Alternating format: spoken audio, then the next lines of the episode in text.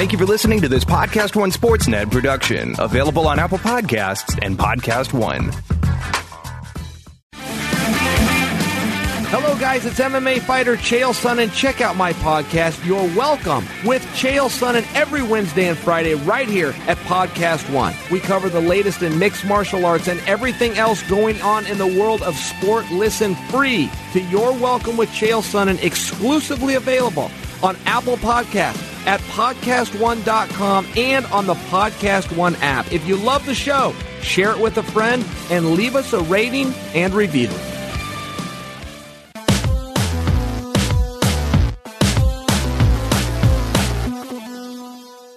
Welcome to RealGM Radio. I am Danny Leroux, your host, and so happy to have you with us for this episode.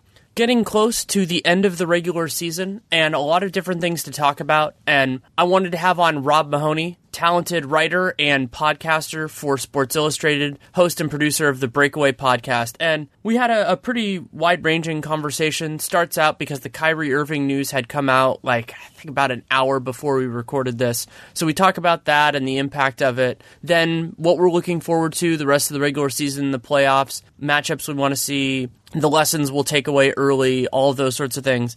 And then the last 15 minutes or so of the show is talking about how and why and the background behind Breakaway, which is one of my favorite podcasts, not only in basketball, but in everything else. And so I'm happy that Rob wanted to talk about it because we got into kind of how it works. And I was so interested because it is incredibly different from what I do.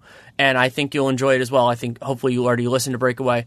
This podcast is brought to you by TrueCar. You can go there for to look for new or used cars. Great way to do that. This podcast runs a little bit over an hour. I think you'll really enjoy it. Thank you so much for coming on. Yeah, no, thanks for having me, Danny. We pretty much have to start this with the Kyrie news. I mean, I had been operating on an assumption that Kyrie Irving was going to miss the first round, and this actually came in two stages. The first stage was Woj's report that Kyrie was going to miss the remainder of the playoffs, which was followed about, I think, an hour later by the reason why, which is basically that he needs another procedure to fix some of the issues in his knee. Basically, there is a bacterial infection in the hardware, the, the screws that were put into his patella when it got fractured back in the 2015 finals.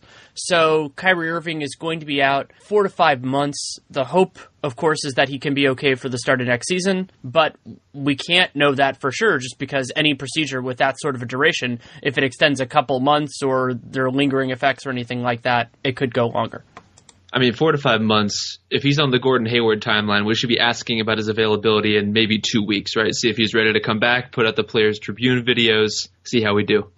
Yeah, and I, I, would say that this formally ends Haywatch for this season, just because I mean it would seem like the risk. I mean, I already thought that just because you have to ramp up, and we haven't really seen a lot of the ramping up.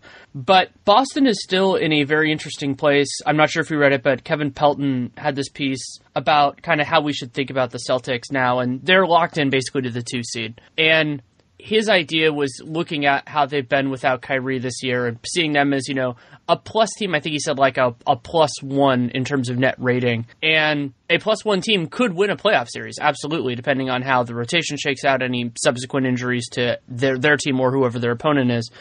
Do you think that's about right, or do you think that might be overstating it a little bit? No, I do think that's about right. And especially when you look at the teams that they potentially would be playing, and a lot of people are saying, reporting that uh, those teams towards the bottom of the bracket are going to be jockeying to get Boston, which why wouldn't you? If the other potential is, you know, to play the Cavs or the Raptors or the Sixers, Boston is the team you would want to play if you're one of those lower seeds. But these are not the most trustworthy teams in the world when you're talking about the Bucks on a game-to-game basis or the Wizards on a game-to-game basis. I think the Pacers are eminently beatable. The Heat obviously have some pretty big flaws offensively. Boston is going to be in a dogfight in whatever series they're in. I think they still have the potential to win that series for sure, just because their defense is so good and just what I, what they're able to kind of smooth over in terms of their lack of talent or lack of shot creation. They're not going to be a very adaptable team without Kyrie Irving. Just they don't have a lot of ability to respond to different kinds of pressure, to work around problems, things like that. But with Al Horford, you at least have a fighting chance. If you can survive long enough to get Marcus Smart back, maybe your rotation shores up a little bit they're they're still a, a very competent, well coached team that's going to execute well, that's going to run good stuff. And if you're you know one of those bottom teams, obviously you would want to play them given the alternatives, but it's not going to be a walk in the park. Yeah, I think that's a good way of thinking about it. And I don't worry about their defense at all. I mean, they've defended incredibly well. It's been a, a key to this win streak that they went on, and you know, net, in general, good play. They have lost a couple games since that, including the one against Toronto, which was just just had some plenty awful elements to it. But what concerns me about Boston is just their offense. And it will be hard for them to consistently score. I think they will be able to put it together for some games. And they can also, you know, win games that end up under 100. Absolutely. Like, I, I believe that they can win a series. But the other big swing factor for me that concerns me a little bit with the Celtics is that I think them ramping up their minutes, you know, so one of the big differences with the playoffs in the regular season is shifting the proportion of minutes played by a team's best players. And partially due to Kyrie Irving not playing and Gordon Hayward presumably not playing as well, there aren't as many best players for Boston shift on and also their bench depth and execution and elements like that have been so good that they aren't getting as many benefits from the transition from regular season to playoffs as other teams are.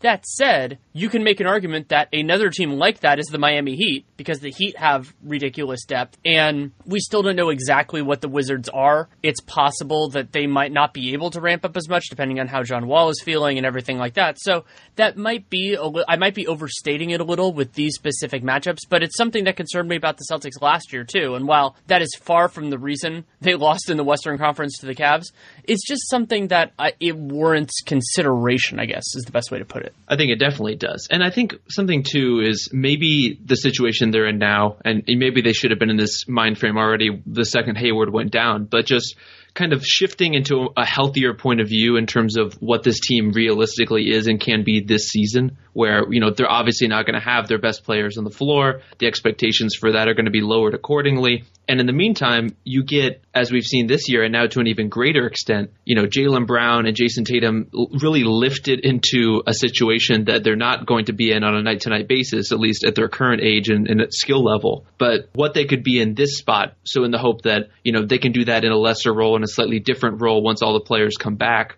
I think that's an invaluable thing. And you know, it's you wouldn't expect them, you know, without Hayward to really be competing for a title, and certainly without Kyrie, they're they're not going to be in anywhere near that mix. But the developmental opportunities here are huge, and some of that's going to be super uncomfortable. It's going to be guys doing things that pushing a little further than they're supposed to. It's going to be Terry Rozier, you know, going a little haywire at times but those opportunities can really pay off long term. And when you're the Celtics and you have, you know, not only so many great young developing players, but guys who are in their prime, you have a lot of draft picks and other assets.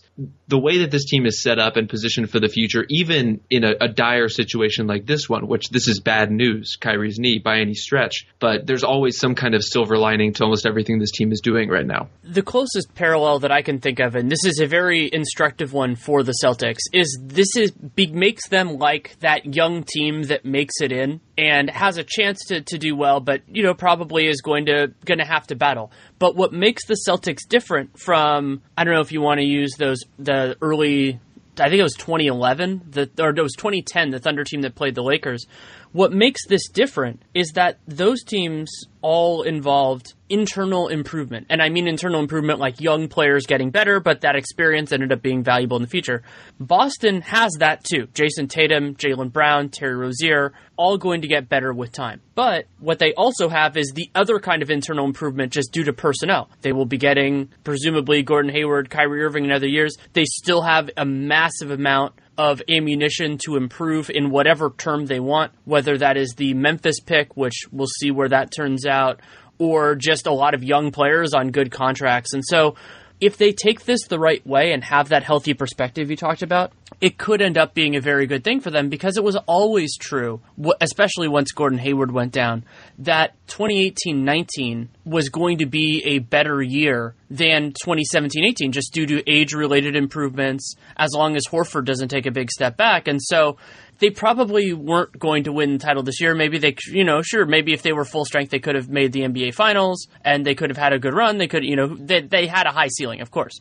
But in the scope of everything, getting this experience for the young players, having just proving that the execution of the regular season, I mean, Boston coming, I mean, Nate and I talked about this yesterday, but coming close to their over under, which was ambitious in the first place when Gordon Hayward played two minutes this season, is absolutely incredible. So I think this, if you, as long as you take it in the right way, both the regular season and the playoffs can be both successful and productive towards the larger goal that I think the Celtics and their fans have in mind the whole time. I think they definitely can. And I'd be curious too to hear your opinion about we've mentioned all these pieces that the Celtics have to work with and that this is really, you know, whatever happens in these playoffs is really kind of part of a longer game for them. I've been thinking about with them specifically lately, what kind of window do you prefer? You know, let's say, you know, they have a lot of things they could package together, a lot of potential trades and deals they could make to get better now or to kind of extend their their window. And so it's like, do you want this maybe slightly more compact but incredibly competitive window? Let's say you can get to a 50-50 shot, you know, an even kind of series with the Warriors potentially if you can make it to the finals, and you you'd have a team that's that good but for a shorter period of time or you can be good enough to be, you know, one of the top three or four teams in the league, but you get a couple extra years tacked on. I'd be curious to hear what you think and what a lot of people in the league think, just in terms of whether the, the length of the window is as important as kind of the brilliance of it. It's fun because in many ways that is a matter of perspective, not only for us, but for ownership themselves. And that's where this can really matter. And for me, I would say that the line is whether you can realistically compete for a championship. And so I've started adapting something. I believe Mark Cuban said this in the open court at the beginning of the season about how many injuries are you away? So to me, if you are more than a one injury away team, I think that those, and you have theoretical championship potential, like if you can concentrate it, I would rather go in that direction because then you're, you know, it's it's a, something your franchise can hold on to for such a long time. I think about that with the Blazers. You know, they had they've had some great years outside of their championship season, but their fan base can look at that and say, "Hey, I got to see that. I got to see this group of players." And even though that team fell apart pretty quickly thereafter, they've been able to do other great things since. And there, I, I do really enjoy that. But a team that's changed this a little bit for me and is is the Toronto Raptors. And yes, the Raptors this year, especially now with what's happening with Boston, they could end up kind of bridging this gap. But the idea of having a long run that maintains continuity of personnel because then you build a generation of fans. So, ah, I guess for me, I would rather if I could get to like to like a realistic shot of winning a championship, let's say 40% or more, I would go for that just because I think a lot of the other spillover benefits are good and because a lot of those teams that are built for like that more a little bit lower level but sustained success, they end up being vulnerable to aging or injuries, something like that. So there is risk there is risk there that might be understated. And I'm not saying the Celtics would have to deal with this because their talent base is ridiculous and they have Brad Stevens at least for the time being. So they they could they will be better than that if that's if like their baseline is higher. But the idea of winning a championship to me has so much value. It absolutely does. I mean, just from an organizational standpoint, and I think one variable too in this, and you kind of touched on it with you know hitting on the Raptors, who I think could have gone down this path if their season had gone differently, if their approach had been different. But there's kind of a, a Clippers effect here too, which is that even if you are playing a, a slightly longer game or minding a slightly longer window, you do risk alienating some of the key people involved if you're just consistently and stubbornly not quite good enough to you know if there's just that one team that always seems to have you know always seems to beat you in the matchup or beat you in the playoffs or whatever it may be i think my instinct would be to play that longer game and just try to get uh, you know it, to borrow you know the process parlance as many bites of the apple as you can get and just hope that one of those years goes right or as many of them as you can get to go right. But you also risk in that case, you know, if your superstars start to grade on each other, things start to go a little stale, there's a bit of a fatigue and you know maybe we'll see this with the Warriors even on their side of things, where you know they start to get a little too complacent or a little too you know whatever it is when people are just kind of confined together for for too long a period of time, some cabin fever in that that I think probably has to be accounted for as well. Something along those lines that I have gained a much greater appreciation for this season, and a lot of this is being while I watch the whole league, I am closest to the Warriors because I'm geographically there. I write about them regularly, and I heard this a lot from the people who were around the Shaq Kobe teams about the grind that is being a consistently relevant championship contender team for three plus years. And so I think so much on the difference between that 73 win Warriors team, where they not only had the talent to be great, but they also had the motivation due to a lot of doubts, both those real and those perceived, and just the motivation because they hadn't been worn down as much. Yes, that team had made the playoffs for two years before they won a championship, but they hadn't really had that sort of a grind. And that team, in terms of mentality, in terms of everything else, they were just they were killers every single night. Like that was that was how they won 73 games was that they never let anybody off the hook. They just battled through everything. They even when they were down 10 points with 5 minutes to go, they would just say, "Hey, we can win this game. Let's do it." And juxtapose that with this year, and yes, they battled through so many injuries, but this was true even in the beginning of the year. They, I don't think they had the grind in them. And I understand that because it's exhausting. Not only the get, every team is getting up for you, but getting up for every other team and not having an off night, a lot of the other obligations when you are a high profile team, you know, if we want to say TV appearances, in person appearances, all that kind of stuff, and the fact that the Warriors did so much of that game to game dominance through defense. And defense takes a lot of work too. It's not just, you know, some of the stuff that Kevin Durant or Steph Curry can do, and yes, it requires a lot of skill development, but it's defense is always a team effort, it's always a grind because there's no other way to do it. And I think that's one of those areas where you really have to have a unity of culture and a vision and of an, an, understanding of kind of what we're playing for here. Because I think some of those same problems came to bear in a completely different way in Cleveland at the beginning of the year in terms of you have some guys who are trying to take every possession very seriously. Some guys who want, you know, who want to dig in on defense but aren't feeling, you know, like their backs, you know, they don't have the support of the rotation. They don't have you know the help that they're supposed to have, and so things start to fall apart really quickly. Everyone starts pointing fingers, and then you have other guys on the team who know, look, we're playing, we're playing for June, we're playing for late May, we're trying to kind of be good and get in our our groove, but also pace ourselves for the long haul.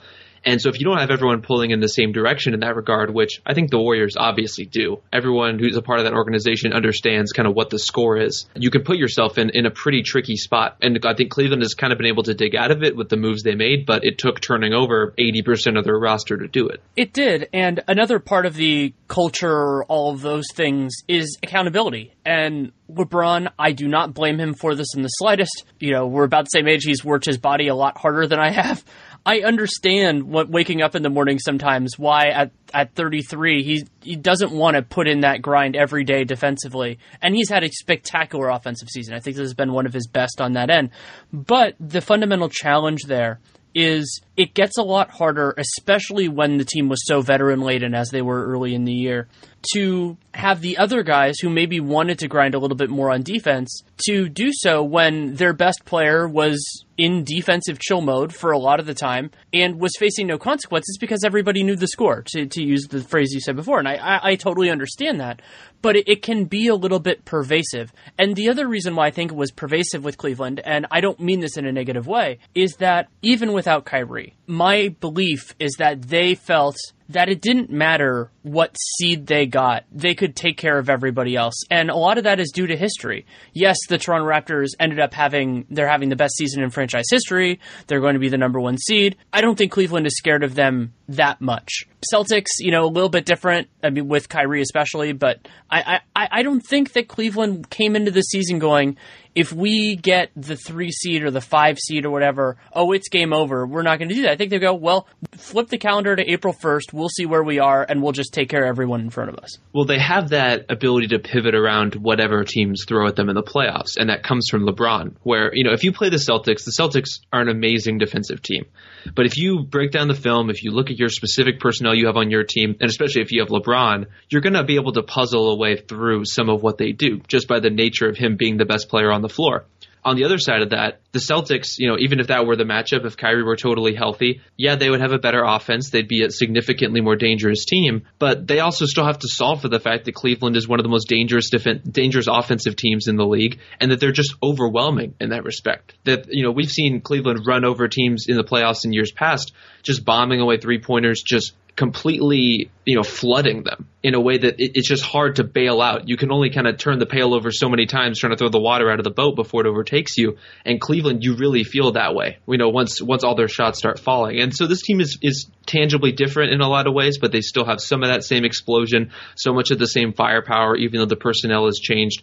And a lot of that just comes back to LeBron. And it's part of the reason why in these playoffs it's going to be still so difficult to pick against him, even though I think we all acknowledge that this is probably the most open that the East has been in a, in a while. But it's still going to be, you know, in, on an individual series basis. And this is something I've been kind of going back and forth on in terms of a, like a potential Cavs versus Raptors series. It's just so hard to pick against a LeBron team uh, because he can be, you know, he can exact his will on a series so thoroughly. It's also hard because every once in a while you get a little piece of information that some would see it as confirmation bias, but I don't, which is Toronto falling back on some of the things which made me so concerned before. And the best encapsulation of this was that game that Toronto played against the Cavs a couple weeks ago. Nate and I did it for the Twitter NBA show, and Toronto really outplayed them early. They got what they wanted from the bench, doing a good job, had a comfortable lead. Cleveland tightened it up in the third quarter. Then I believe it was it was like the bench kind of kept it even or something like that, and then LeBron just took over late. Cavs won it going away, and you're just sitting there going, okay, Toronto's close to full strength in that game. They were on a back to back, I believe, but Cleveland was missing a bunch of dudes because they pretty much have been this entire season, and you just go, we've seen this movie before, and even though certain elements of it are different, those previous series were so unambiguous that I put more weight on them. It wasn't about one lucky bounce or Kyle Lowry spraining his ankle last year and then playing on it and having, you know, and then it getting worse. The Cavs were a materially better team. And yes, they don't have Kyrie Irving, but it feels like the structures aren't the are are, are not the same but substantially similar. And it might turn out that that's misguided. It very well could. But it doesn't feel misguided right now. Not in the slightest. And uh, like honestly, I want I want to believe in the Raptors. It's been something I've been kind of trying to talk myself into it all year you know, with, with so many of the changes they've made. As someone, you know, if you're if you're watching the game and watching teams and trying to, you know, mentally take note of who's kind of making the right changes to their process, the Raptors have to be at the top of the list in terms of on a player basis, guys changing their habits, on a coaching basis, emphasizing a completely different, you know, set of things from an offensive standpoint. It, the way you know their bench has come together and you know how how lovable so many of the players are there in their games. It's just it's it's a really charismatic group of players who are playing the best basketball in their franchise history. There was really a lot to like about what they've been doing, and then you start to think about okay, who do I trust on that team to guard LeBron in a series? You know, between you know Serge Ibaka and Pascal Siakam and OG Anunoby and it's it's just it starts to get dizzying and you can feel kind of the walls closing in on that series in terms of it's just so hard to match up with with that as your starting point because you're going to have to have matchup for you know when they throw Kevin Love at center but you're also going to have to guard Larry Nance when they decide to you know put multiple bigs on the floor. You're going to have to account for all the shooting at all times and we saw you know in that game that you referenced kind of what that does to you in terms of LeBron's layup and dunk line in the fourth quarter of that game it's uh, you know game planning against LeBron, and maybe this is there's some kind of you know uh, coaching coaching group for this where they can get together and all share their horror stories about you know the long film nights and kind of what they had to do to try to figure out how to stop this guy. But I mean, he there's a reason he's one of the best players in the history of the game, and it's because he can take advantage of so many different matchups in so many different ways. And his ability to kind of process that and to get one step ahead of you no matter what you throw at him, it's it's impressive still, and it's dizzying still even at this age. Plenty more to talk about with Rob Mahoney, but need to take some time to give you a message from TrueCar. If you're looking to buy a car, you're probably familiar with terms like MSRP. You might even know what it stands for, but what does it actually mean? The same goes for invoice, list price, and dealer price. It's enough to confuse anybody. All you're really looking for is a price that actually means something. Introducing True Price from True Car. Now you can know exactly what you'll pay for the car you want, including fees and accessories, before you even get to the dealership.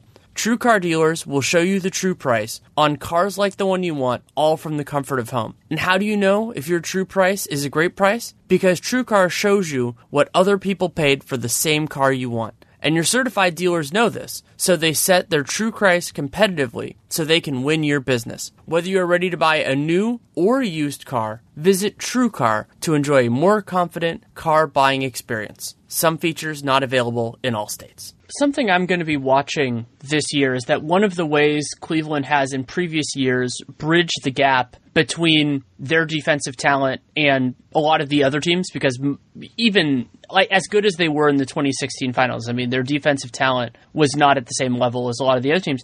Is that Cleveland? I would attribute a lot of this to LeBron. Does a wonderful job of understanding that playoff officiating is different from the rest of the, the rest of it, and that means you can get away with more physicality, can get away with a little bit more off ball. And Cleveland, I think back on those 2015 finals. Yeah, they they did lose that in six games, but I thought they did a, a, nice job throughout the East playoffs in, in all three of those years of, you know, doing the little grabs and holds and all that kind of stuff and understanding you'll get called for it sometimes. But as a tactic, it totally works. And why I'm so interested in that this year is the question of whether that was institutional knowledge with LeBron or whoever else, or whether it's some sort of other element, because this team has basically turned over entirely this year. So if all of those elements are in place, and a lot of the team turned over halfway through this season, two thirds of the way through this season. So if Larry Nance and Jordan Clarkson and George Hill, who's experienced the playoffs in various other cities, if they can get fully on board with that element of it and they claw their way to like a league average defense in the playoffs, then this gets a lot harder because Cleveland's offense is awfully close to undeniable. Well, I think there is an institutional knowledge there because, you know, you saw it, it, it seemed like it was right out of the gate in the 2015 finals in that first game where Kyrie was still healthy, where the style of play in terms of the perimeter defense that you're talking about was just so different. And so, you know, clearly there's an understanding, you know, from a coaching side, from just a game planning perspective with that team that, okay, this is how we need to play against this type of team and what we can get away with and what we kind of have to do in terms of the gambit that you need to run against high, other high powered offenses like the Warriors. And so maybe maybe they are able to pull some of that stuff off, but I'm curious too to see how this kind of same idea applies to teams on the other end of the spectrum. Like, you know, there's been a lot of excitement about the Sixers this year for good reason, and you know, in, in the wake of Kyrie Irving's injury, a lot of thought about okay, does that change what their playoff outlook could look like? How far they could potentially get in the postseason?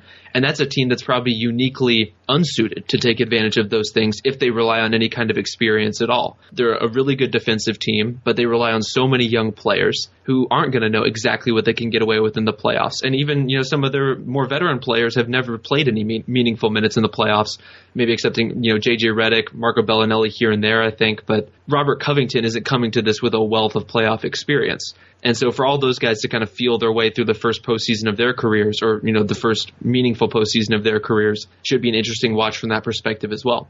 That's a great point. And we've seen it throughout history that generally there is a big adjustment to it. And talented young teams, they can sometimes put a scare into an opponent, but they end up losing a couple games. That whether that's refereeing, also the adjustment of the travel, and uh, and, and also just the, the series. I mean, you talked about it for the players, and I completely agree with that. But also for coaches. I mean, Brett Brown, this is going to be the first time as a head coach that he is going to have to go into a series and say in game three, well, this is this has worked, this hasn't worked. How do we go with that? And the Sixers in particular have such extreme strengths and weaknesses that they don't really have the versatility that we talked about with Cleveland in terms of personnel or somebody else. They have extreme strengths. I mean, Ben Simmons and Joel Embiid have been incredible this year. Some of the big lineups they can play are just a lot to deal with, but their counterpunching is going to be very limited because some of their stuff, like the you know playing a guy with who's a primary ball handler who basically will not take jump shots, certain teams will be able to figure out how that works and be able to exploit it. And on that note, I think there's a reason why we we play the same the same game. And we have the same conversation with the same talking points every time there's a point guard who can't shoot. They play during the regular season. They look great. Their team team's offense looks healthy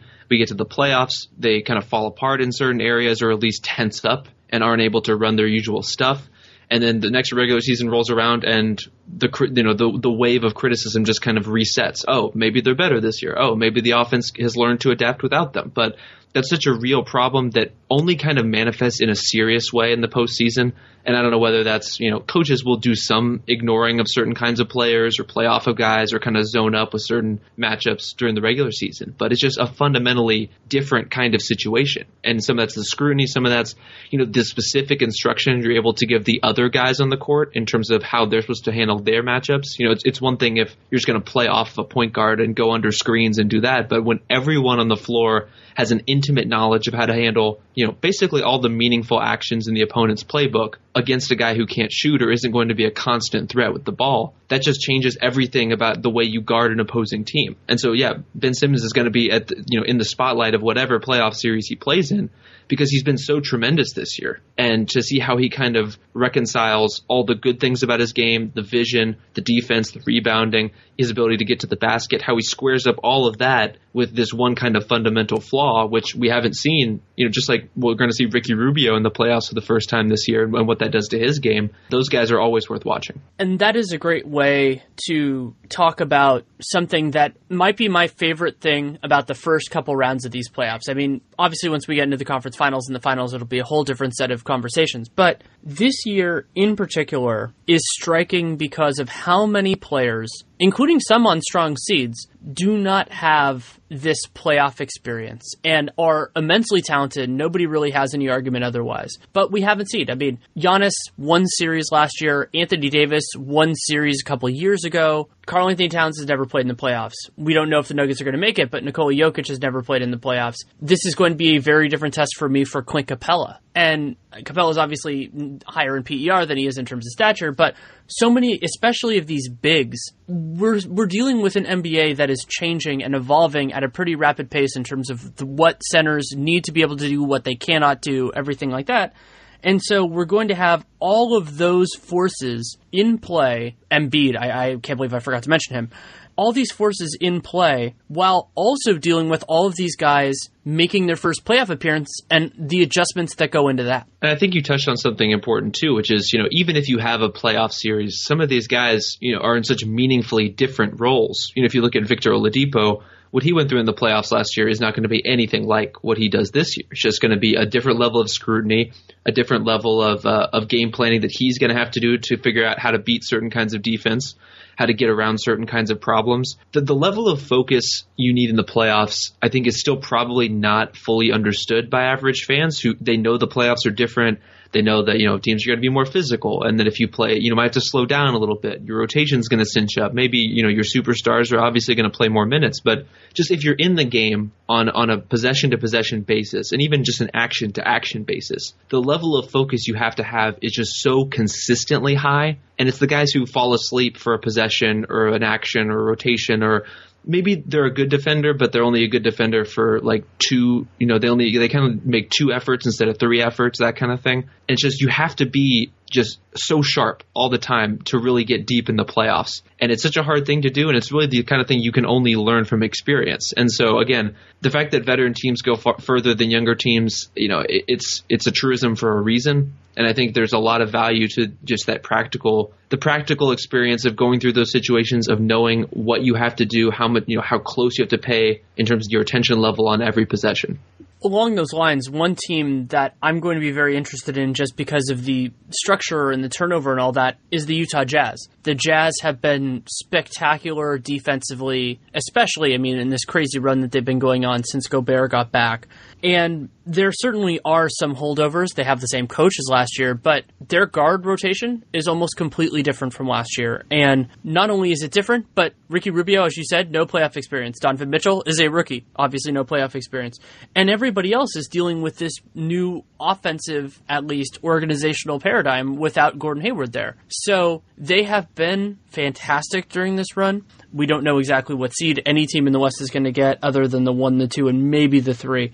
So there will be a lot that depends on the opponent, but it'll be kind of a a weird system versus experience type of type of thing for the Jazz. And also I think we're going to see throughout this playoffs the question of how much does momentum matter? Coming into the playoffs doing well versus you know just being a good team. Because so, so like Oklahoma City they're not changing their personnel. This is not Jimmy Butler coming back right now, and that of course changes what the Timberwolves are. But they're a really good team. They have a crazy high ceiling, and so let's say that's the four five in either order. Like we're gonna get a very interesting kind of test for both of those organizations. Definitely so, and I think the Jazz, you know, their offense is going to be very interesting to watch, and especially you know we've been talking about the Celtics a lot kind of contrasting their situations because obviously both defenses are some of the best in the NBA, but Donovan Mitchell at least gives you kind of a pop that you're missing if you're the Celtics, you know, in terms of what you're getting, you know, you're going to run a lot of action, run a lot of churn, get a lot of dribble handoffs, a lot of a lot of movement, but sometimes that doesn't result in the healthiest kinds of shots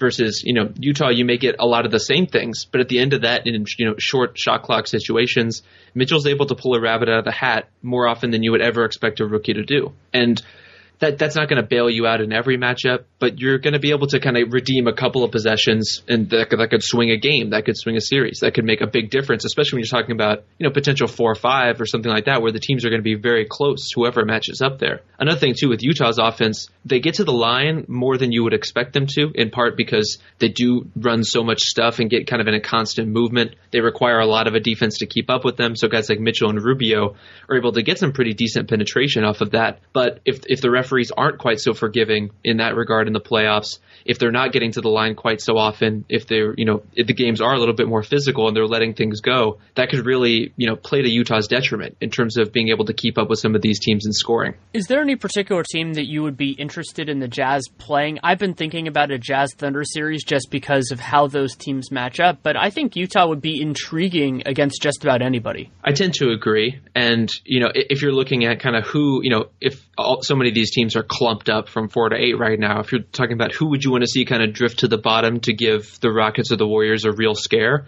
I think they're indisputably that team of Yeah. that kind of bottom five group. Them and the Thunder probably because the Thunder just have a high ceiling. Agreed. Uh, so the, you know they're definitely in that conversation. So if if you're talking about who you would want to see against the elite teams, they're right there.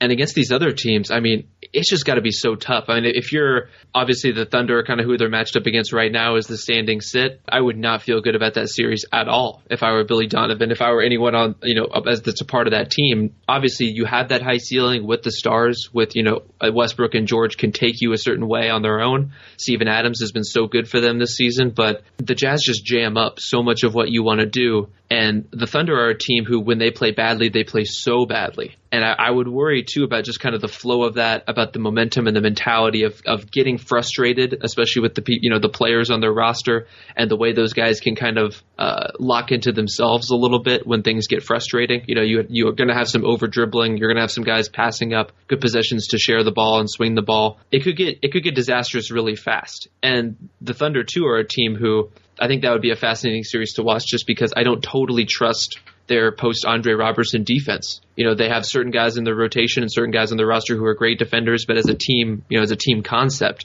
they're not a group that I would say is going to just completely put the clamps on the Jazz and not allow them to get any of, you know, any of their stuff going. Uh, and when you're talking about like kind of a mediocre offensive team like Utah, that can be the difference between a really competitive series and, you know, falling out earlier than expected.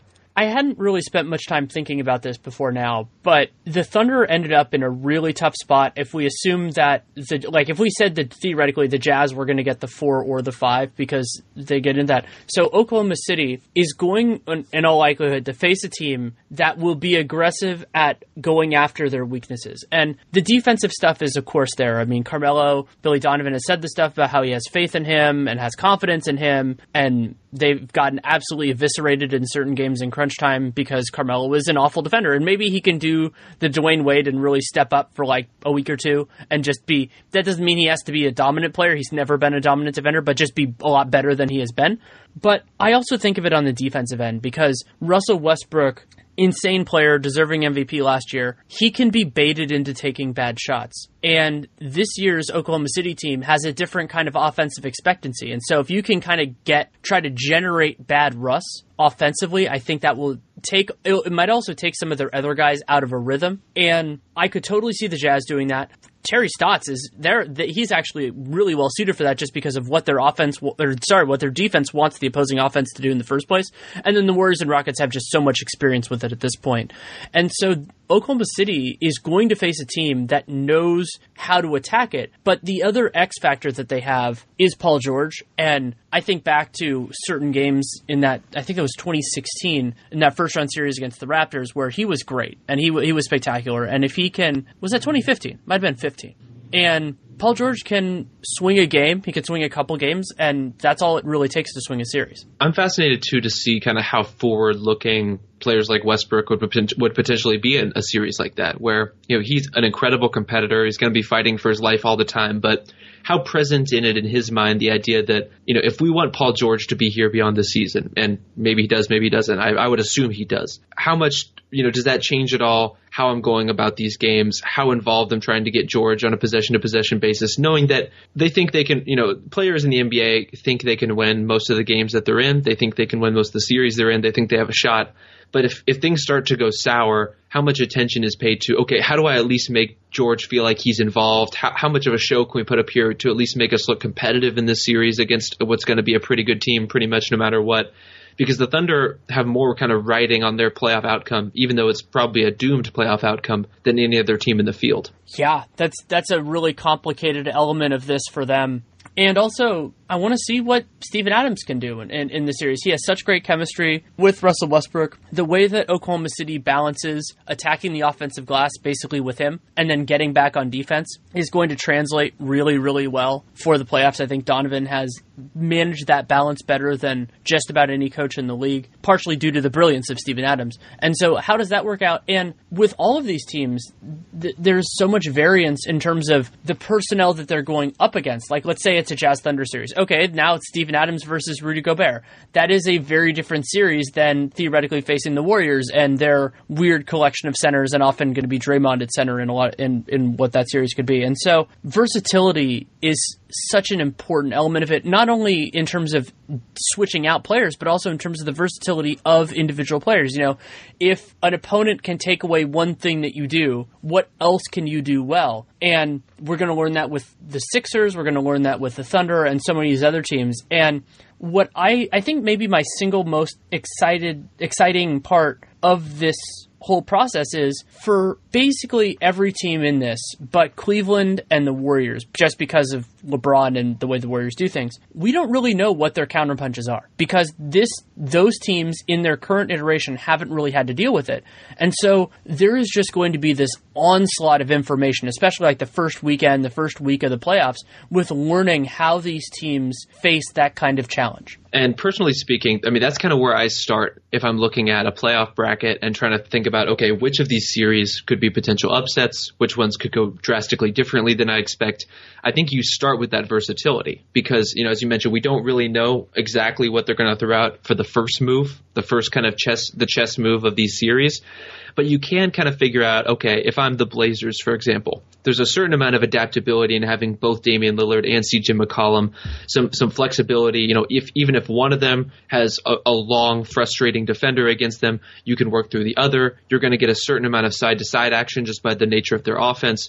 Obviously, teams are going to put a lot of pressure on on Mo Harkless or Al-Farouq Aminu or kind of the non shooters that are in the lineup at various times and then also kind of what you can get away with uh, in terms of their three guard stuff. You know, Shabazz Napier has been so good for them. What what playoff matchups could you get away with playing three guards against, and which ones can't you? And so that, that's always kind of my starting point with these teams. And so you can kind of see outlines of who's more adaptable and who is not. That's obviously going to be such a big problem for Boston. It's something I really wonder about with the Sixers. The talent there is so overwhelming, but if they get locked up in certain ways, how are they able to respond?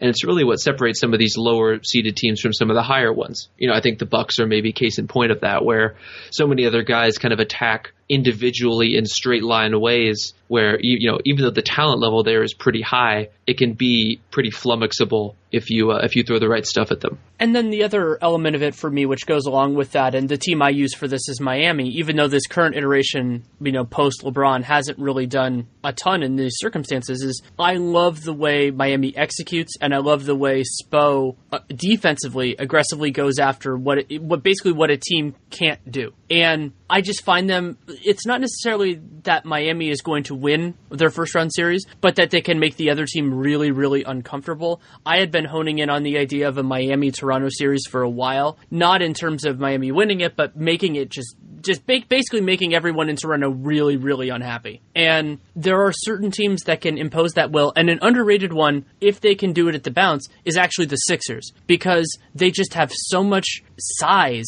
and defensively that if you're just sitting there going, how are we going to score on these guys other than in transition because they turn the ball over so many times?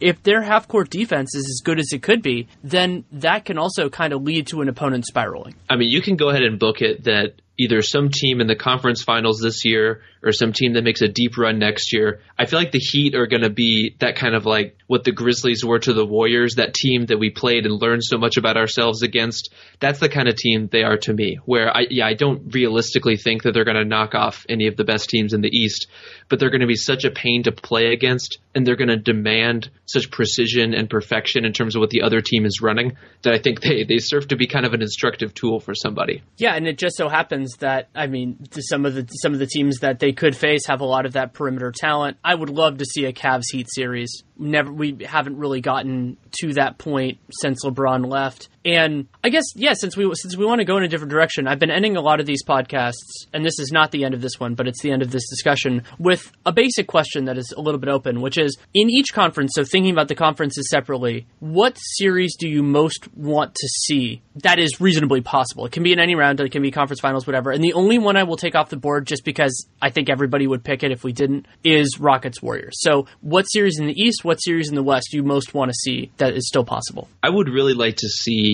a Sixers Raptors series, and it's not one that's particularly fa- favorably set up by the bracket. Well, if they get the four, yeah, that's true. There's enough to move around where that could happen. But just in terms of, you know, a young team that is so bullish on itself and so confident in itself against this veteran team that is always kind of like one game, one a loss away from kind of starting, you know, to self doubt and kind of, you know, be a little too introspective at times. And then we've seen, as you mentioned, in, in crunch time in some of these games, kind of throw some of their best stuff out and revert to old habits and things like that it, it's always really interesting to see these. You know, I think the Raptors are an incredibly accomplished team by most metrics over the last couple of years. They have a lot to be proud of as an organization. They've certainly played great basketball this year, but they have so many demons. And to see that kind of contrast with, you know, not only just kind of some fascinating matchups in a series like that, but big picture, a team like the Sixers, who you know, quote unquote, aren't even supposed to be here yet, just in terms of overperforming this year and being you know so far ahead of schedule in terms of you know really their elite play with their starting lineup and you have that aspect of, as well of a team that is, is super great in terms of its starters versus a really deep team in Toronto.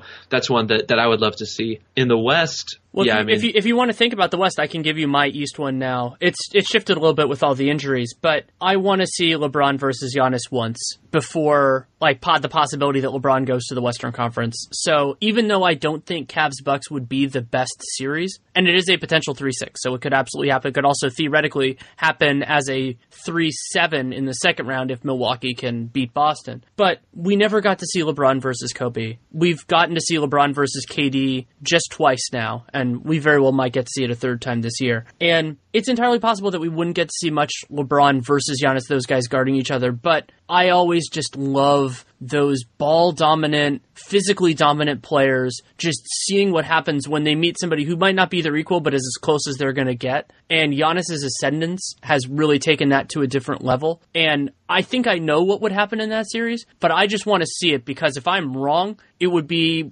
a transcendent moment. No, I don't. Th- I don't think seeing Giannis and LeBron play in the playoffs is too much to ask. I think we're owed that. You know, it's been a rough season on everybody in the league. So many injuries like just very draining all around in terms, including on you know coaches that are in the NBA. But th- that seems like the gift. If we're not going to get Kyrie LeBron, I think Giannis LeBron would be a beautiful thing. But uh, but in the West, I mean, I'm I'm very curious to see the Wolves in the playoffs, just as a team that, that's you know finally getting that for their fan base. And I think the team I would want to see them against is the Jazz, just because I feel like it could be kind of a come to Jesus moment for the Wolves in terms of some of their defensive issues, where some of that's obviously personnel driven and some of the habits of their younger guys and, you know, just what certain guys are and are not willing to do. But to kind of look across the aisle and see what the Jazz are able to get out of the talent they have and then to kind of look in your own locker room where you have so many incredibly athletic, incredibly gifted players, incredibly skilled players, you know, some of the best offensive talent in the league, and guys who, again, really should be better defensively than they are. They're a team that kind of needs that awakening, and they're not going to get it just from a playoff series. It's going to take longer than that and, you know, more work than that, both in terms of just kind of getting after it on a regular basis in the regular season and, and really kind of approaching the game differently meant from a mental standpoint. But I think that's kind of the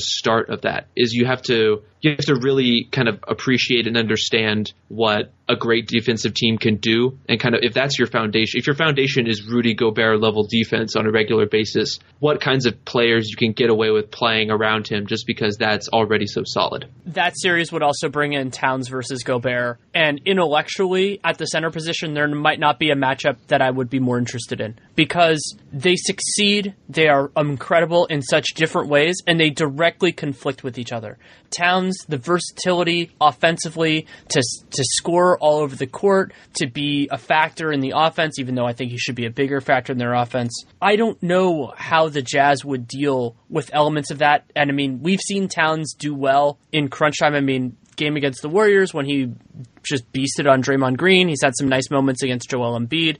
I can't particularly remember Towns Gobert stuff, though I'm sure it has happened. And then Towns defensively. I mean, that kind of goes along with what you were saying. I mean, we have these these big questions, and as important as a healthy Jimmy Butler could be in terms of setting the tone for them defensively, it really does often boil down to the big men. How much dribble penetration can you stop? How much of that churn that Utah can sometimes generate in those looks that are built around sometimes getting to the lane, getting fouled, all those sorts of things. How much of that can Minnesota take away? That series would be absolutely fabulous. Thunder Warriors is another short one on that list for reasons on and off the court. I mean, those games are just ridiculously intense. And this is not my A1 or anything like that because it sounds like Kawhi's not coming back. But if the Spurs end up as the 8, an 8 1 of Spurs Rockets, just with all of the demons that are in play there, would be so fascinating. I, I would root for that series to happen just just for Mike D'Antoni's sake. I just I, you know you you you really want that guy to get a good shot at some sense of not re- I mean redemption isn't the right word, but just kind of a purging of of all kind of the bad mojo that's been around him and his teams. Obviously, the James Harden perspective there as well. I I would love for them to get another crack at that series last year. It's when I saw a lot of the games in person in terms of how the Rockets kind of fell apart and was so strange to watch in real time. Just you know how how quickly things devolved for them and that team has been so interesting all year long. The success of their isolation offense, what their defense has been able to do, especially since moving Ryan Anderson to the bench and kind of the versatility of their lineups. Obviously, it's better with Kawhi out there, but the Spurs are one of those teams who they're another another squad who I would love to watch against any young team, just because you, just the contrast in as we have been talking about throughout this conversation, attention to detail and focus and execution level in the playoffs. You know, the Spurs play a lot of young players, and they haven't really been the same team this year in a lot of respects. But you would you would certainly expect that in the playoffs they would have that, and to see that against the Rockets in the first round, right out of the gate, a team that is going to be you know ill equipped in the Spurs, but is going to have some weird way to attack them and to kind of neutralize them of what they do effectively. Not only could it be great for the Rockets in the long term, but it's it's kind of exactly what we want to see with Houston to see them overcome those kinds of trials. One, I hadn't thought of this until you just mentioned that.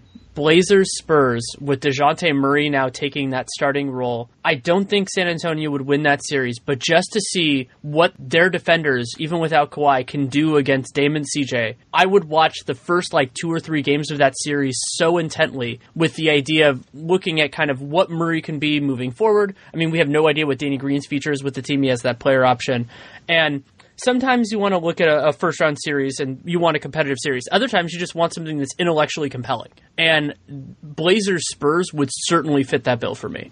Well, I think that kind of circles back to what you were talking about with uh, with Towns and Gobert as well, where you know every year my colleague Ben Golliver and I do this ranking of the top 100 players in the league, and so we're kind of constantly monitoring. You know, a guy like Gobert where might he be moving in the list based on his performance this season? And you know, a guy like Towns is such a fascinating counterpoint for that, for all the reasons you already explained. And so to see those kinds of specific contrasts on a player to player basis, on a team to team basis, I mean that's that's why to me the first weekend of the playoffs is maybe my favorite sporting event all year. It's just four games Saturday, four games Sunday, back to back to back to back and and again, like we've been talking about, you're seeing kind of that first glimpse of what the strategies and what the kind of what the decision points in the series are going to be. It's it's really the best. For the end of this, I want to talk about one of your projects, which I've just been so fascinated with over the last couple years, the Breakaway podcast, and I think what beyond just it being great material that I find so interesting about it is that it takes an idea that exists in other genres and kind of more of the story narrative based podcast and applies it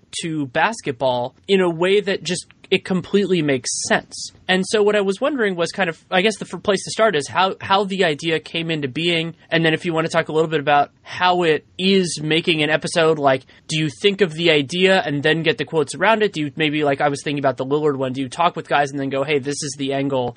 Just all that kind of stuff because I find it so interesting. Yeah, I mean, just in terms of the idea for the show, I, I listen to a ton of podcasts. A lot of them are narrative based. And so just as you mentioned, seeing kind of what works in other mediums and the idea that this really is suited for the NBA, and especially, you know, working at Sports Illustrated where our strength in a, in a lot of ways is our feature writing, is our more in-depth material, the idea that you could take that. There are great discussion podcasts all around the internet.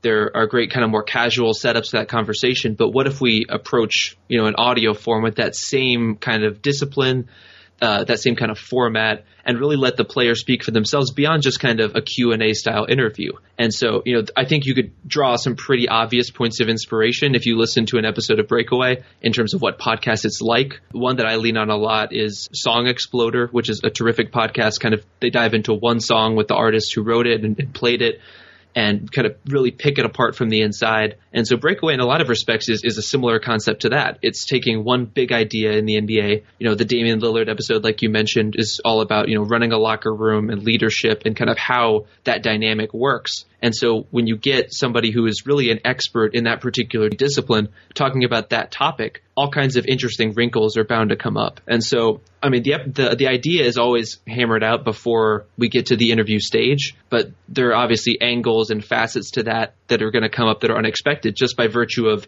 you know, I'm coming to it from a certain perspective, trying to understand from the outside of a locker room, for example, how you go about connecting players, how you go about reaching out to individual guys, whatever the specific aspect of that might be. But Lillard is coming into it from a, a completely different, you know, knowledge base and track record and a different kind of fundamental understanding of what that is and what that takes. So then you so you kind of take an idea like for that one I think the title was leadership. So you take that idea then do you kind of identify who the the crux of that is going to be and then find a way to talk to them and the people in their orbit like for that one it was you know there were a bunch of different people that and I'm sure there were a lot of people you talked to that were not a part of the show itself. Is that kind of the idea? So like you take an idea then you figure out the the, the like kind of the focus area and then you build the world around it? It, it kind of works both ways sometimes, where sometimes you identify a player where it's just like this player is so polarizing in some way, and I want, I personally want to figure out why that is, or they're so captivating in some way, or what is it that they really, you know, I, I like watching this player or I, I find them interesting when I read their quotes. What is it about them that is kind of singular and at the same time kind of also identifies some kind of broader trend in basketball? And so I would say most of them start conceptually. You know, the idea of connecting, doing an episode on systems in the NBA to Mike D'Antoni, for example, is a pretty easy line to draw.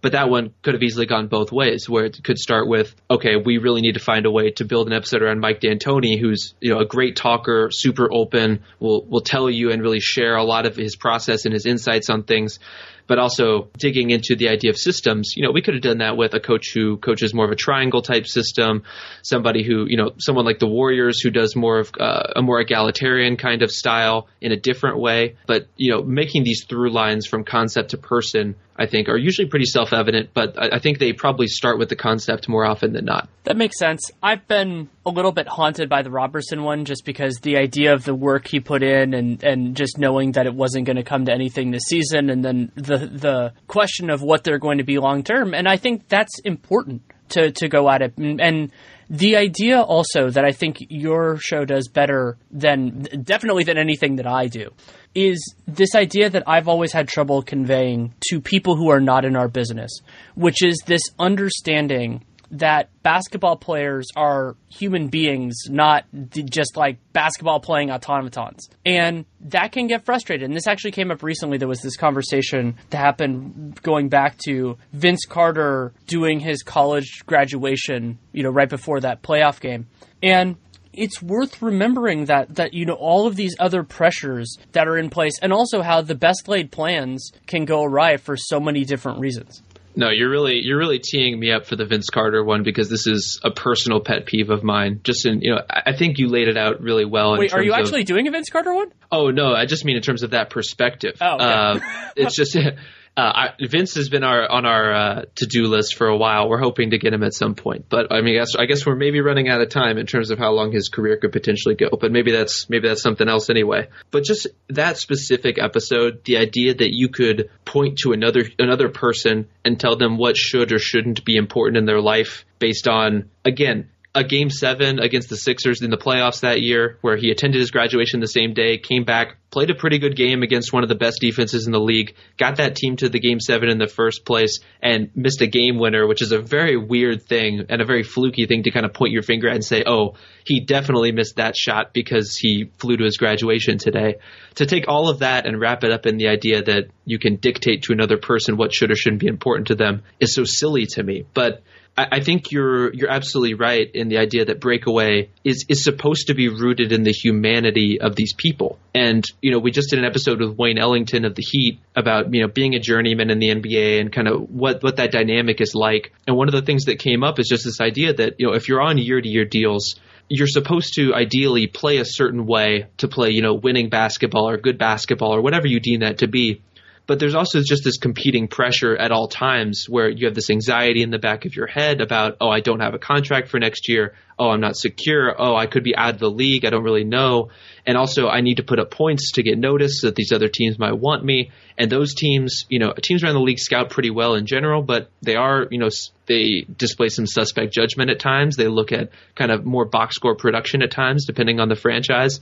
And so as a human, you're kind of caught in this very interesting spot. And so if you if you run through, we've done 10 episodes so far between this year and last, kind of more of a, a mini series concept but they they really are all about that humanity in some way or another. It's how does a person feel? How does how does a professional basketball player feel when that part of their identity is stripped from them and they're forced to rehab from a major injury for months and months and months? Or how does you know a player adapt from workplace to workplace and situation to situation when they're constantly asked to be doing different things. Or when you know in the case of we talked to DeMar DeRozan this year you know if isolation basketball and scoring one on one was the thing that got you out of Compton and made you an important NBA player and an all-star and got you paid and put you on the map in a bigger way than maybe you would have ever imagined what does it mean when someone asks you to not do that thing anymore? And so, you know, we really try to get to the heart of those with these players in particular as much as we possibly can, or the coaches who come on the podcast. But the humanity of that and of the league are, are really, I mean, it's it's what defines it. Yeah, and it's also been impressive how open. Maybe maybe some of this comes in the editing, uh, but how open people have been about it, and some of that might be the way that it's framed and coming into it. Because I think that the, you, have to kind of find the right angle a lot of times with individuals individuals in the sport where it feels like they're not giving away the store, but also that it, it conveys that it, it feels like they're giving people a better sense. And I think another element that has probably helped this take off the way that it has is now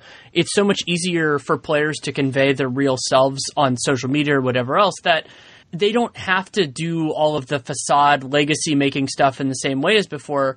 Now it, it can just be kind of an extension. And so like you know, a lot of the ones you can just bring of it like like even for players that are not as prominent, like the Robin Lopez episode, I thought that really did tie in with a lot of the elements. So it's not like he would ever say say no to that because I think it helped build his brand, if you will. Yeah, and I think there is a certain kind of threshold in a lot of these, these interviews. Uh, every player is different in terms of how open they're willing to be, but there's kind of initially for the first couple of minutes, there's a a normal kind of wearing down the usual media barrier because they're used to athletes are used to giving you know in a lot of cases what they think the answer that a media person would want to hear is. And it's framed in a certain way it's it's simplified in a certain way but once you get to the point where it's like no we really are going to sit here for an extended period of time and I'm only going to ask you questions about perimeter defense this entire time you one I mean you get people talking about what they're what they're great at. And so many of these guys in the NBA are really you know genius level practitioners of their particular craft.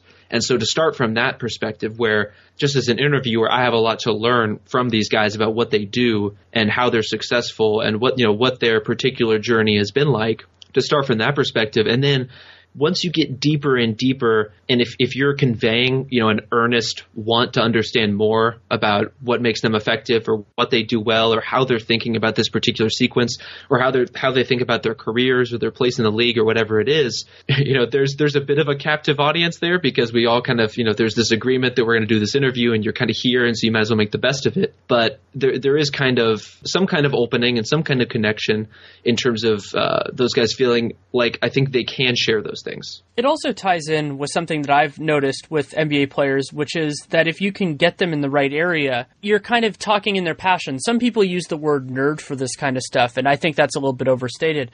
But let's say, like Tony Allen or Andre Roberson with defense, there's so much nuance that is a part of their lives and is a part of what makes them great that if you get it in their wheelhouse, then they're excited about it because that's a big part of their life. And it also, I, I would say, in certain elements, they're like, hey, somebody actually wants to hear about this that's pretty exciting. And like I've had that one of my favorite conversations I ever had was when it was I think my first year covering the Warriors. This was in 2009 or something like that. I talked with Manu Ginobili about attacking his own defenses, and we talked for like five minutes about just what you want to do, what you don't want to do. And he had he, I mean, granted, Manu's just that kind of guy anyway, so I, I was it wasn't like it was surprising. But when you get it in the right place, they uh, you can you can really get guys to open them. But not everybody. I mean, there are certain guys I've tried to talk with, especially about defense, that just sh- shut down because it happens. But that combination is just so potent, and it it can be underappreciated in this just how much work goes into being great. And I think it's so much for a lot of these guys that they may not even completely realize what they're doing, or or they've done it for so long they forget kind of how to contrast themselves with a normal person or someone just coming into the league or something like that. You know, to be star level good or even kind of star level in your role in the NBA is such an act of passion. It's such an act of, of brilliance, of genius, of commitment for a lot of these guys. And so much of it becomes so automatic where if you can kind of get past that first layer of this is just an instinctive thing that I do and I don't know why I do it to kind of what got them doing that thing in the first place, then there's really a lot of a fertile material there in terms of just trying to understand as a basketball fan uh, what makes for good basketball, you know, what makes for a good career, how these guys are effective. Uh, it all it all really starts with that. Yeah, it's it, it's fantastic. Uh, anything else that you feel like we well, obviously there's a lot we can discuss, but anything else you feel like we should discuss either on Breakaway or anything else? Nothing is jumping to mind. Uh, I'm ready for the playoffs. I'm a bit. Uh, I'm running a bit. Uh, a bit tired of regular season basketball, especially between injuries and tanking. You know, the regular season is is usually my time of year. I really enjoy kind of the rhythms of it, but at this stage, I think we're all kind of ready to move on. Yeah, I think I'm going to try to focus on just those that narrow section of games that both should be competitive and matter, and I'll try to try to focus on that for the rest of this because also these playoffs it's going to be very different from some of the other ones because day 1 it's going to be not only more competitive I think than the other ones, but we're going to be learning a lot more and that's why I'm so excited. So, I have to be on my game starting next Saturday because there's no other way to do it. Oh, for sure. And I mean, even just seeing some of the appearances, like I mean, let's give it up for Emeka Okafor back in the playoffs. Yeah. Just things like that are going to be are always are always fun. Uh, and you know, between first time appearances, guys who you thought were out of the league, guys who have been you know surprises in their respective rotations, guys who are in star roles for the first time. Again, there there really is no better time of the year than what we're about to kind of come up on, and the cost of getting there is just these the business of these last few games. So let's let's get on with it. Let's uh, let's get everyone there as healthy as possible and get it going. Yeah, we're going to get some special atmospheres because a lot of these teams, like the Wolves and the Sixers, th- there's been some pain since the last time they made the playoffs. Oh, absolutely. I mean, I would I would love to be in either of those buildings for their first their first home game of the playoffs. is going to be a pretty special time. Yeah. Well, thank you so much for taking the time. Danny, anytime. Thank you so much to Rob Mahoney for taking the time to come on. You can read him at Sports Illustrated. You can listen to the Breakaway podcast in whatever podcast player you choose. It is available everywhere. And if you're getting into it now and you like it, I would definitely recommend going through the back catalog. A lot of the episodes hold up very well. I was listening to some of the ones that I had missed for whatever reason on my drive back from All Star and absolutely loved it. It was part of what inspired this, though I like talking with Rob anyway. Of course, he's been on the show before rare it is rare for me to be able to say the next episode of RealGM Radio, but because I am going to be out of town, I've already recorded it. I'm in the process of editing it. That will be with Sam Vecenie on the prospects and impact of the NCAA tournament on the NBA draft. That will probably come out Tuesday. I haven't set, set out a specific date and time yet, but that's the tentative plan right now. And it's a really good episode. I'm very happy with it. So you can check that out. And that's a great reminder that the way to support the show, one big thing to do is subscribe, download every episode because that way you know, I mean, it's inconsistent with this when it's going to come out. You can check that out as well. And leave a rating, leave a review if you're so inclined in whatever podcast player. But if it's iTunes and Apple, that's great. They are still the big thing in our business. If you have any feedback, good, bad, or indifferent, Danny Leroux, NBA at gmail.com. Happy to do it. Not going to be on my email a whole lot in the next week, but it'll still be there when I get back. So do that. I promise to read it. If you take the time to write it, I will take the time to read it. Though I can't respond to everybody now. I get a lot and I have, as you all know, I have a lot of other things to do. So go through that. And then the single most important thing you can do is check out our sponsors for this episode. That's TrueCar. You can buy a new car, used car from them. And you should also check out uh, You're Welcome with Chael Sonnen. That comes out, I believe it's Wednesdays and Fridays, and when in, in the family of Podcast One. And I'm so happy to do that. I, I will actually make a guest appearance on a Podcast One show this upcoming week, but since I don't know how they treat their guests in terms of announcements, I'm not gonna I'm not gonna beat them to the punch on that. But I was thrilled to do it, so that'll be a lot of fun. That'll come out I think on Wednesday of next week, so or the upcoming week. So that'll be really fun. Was a thrill for me, and yeah, I mean. Lots of fun stuff going on in the league, and that will continue to be true. These playoffs, especially the early rounds, Rob and I were just geeked out over it to a degree. There's a lot to learn and the first weekend is going to be a lot of fun. For those of you who are interested in it, Nate and I will be doing a lot of the Twitter NBA show early on and probably throughout the playoffs. But those early games are pretty definitive, and so you can check that out.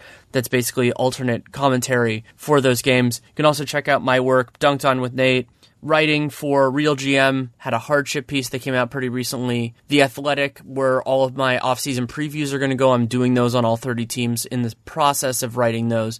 Not sure when they're going to start being released, but my instinct is mid to late April, and then they'll roll through to right around the draft. And it's a labor of love, but it also sets up my off-season work, so it can be a framing kind of device for all that sort of stuff.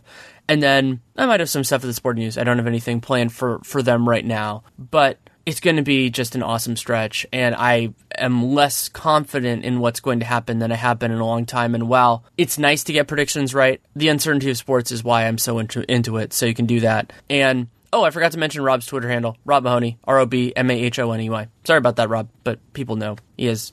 I mean, you should follow him. He's his insight is fabulous. And that's enough for now. I've been rambling enough. So thank you so much for listening. Take care and make it a great day.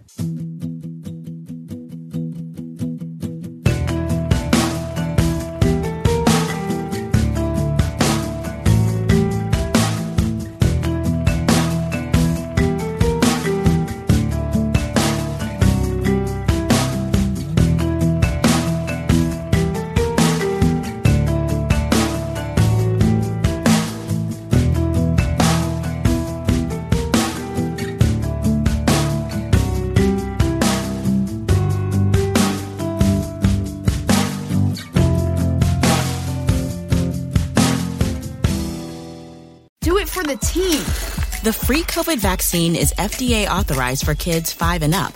Do it for your besties and the resties. It's safe for your child and can help protect their friends. Do it for birthdays. And help protect your family. And game night. When you give your child the vax, you give them the power to learn. Do it for field trips. And campouts. To experience. And big hugs. And to be a kid. Get your child vaccinated and give them the power. Paid for with Pennsylvania taxpayer dollars. Thunderstruck. Adjective. Shocked and amazed by the power of fun on Carnival. Riding Bolt, the world's first roller coaster at sea. Brian got thunderstruck so hard, his 93 year old grandmother felt it 3,000 miles away in Nebraska and immediately booked a cruise. Hooray! Get thunderstruck starting at 289 Carnival. Choose fun. Cruises are in U.S. dollars per person, double occupancy. Taxes, fees, and port expenses additional. Restrictions apply. Full details on carnival.com. Ships registry, Bahamas, Panama.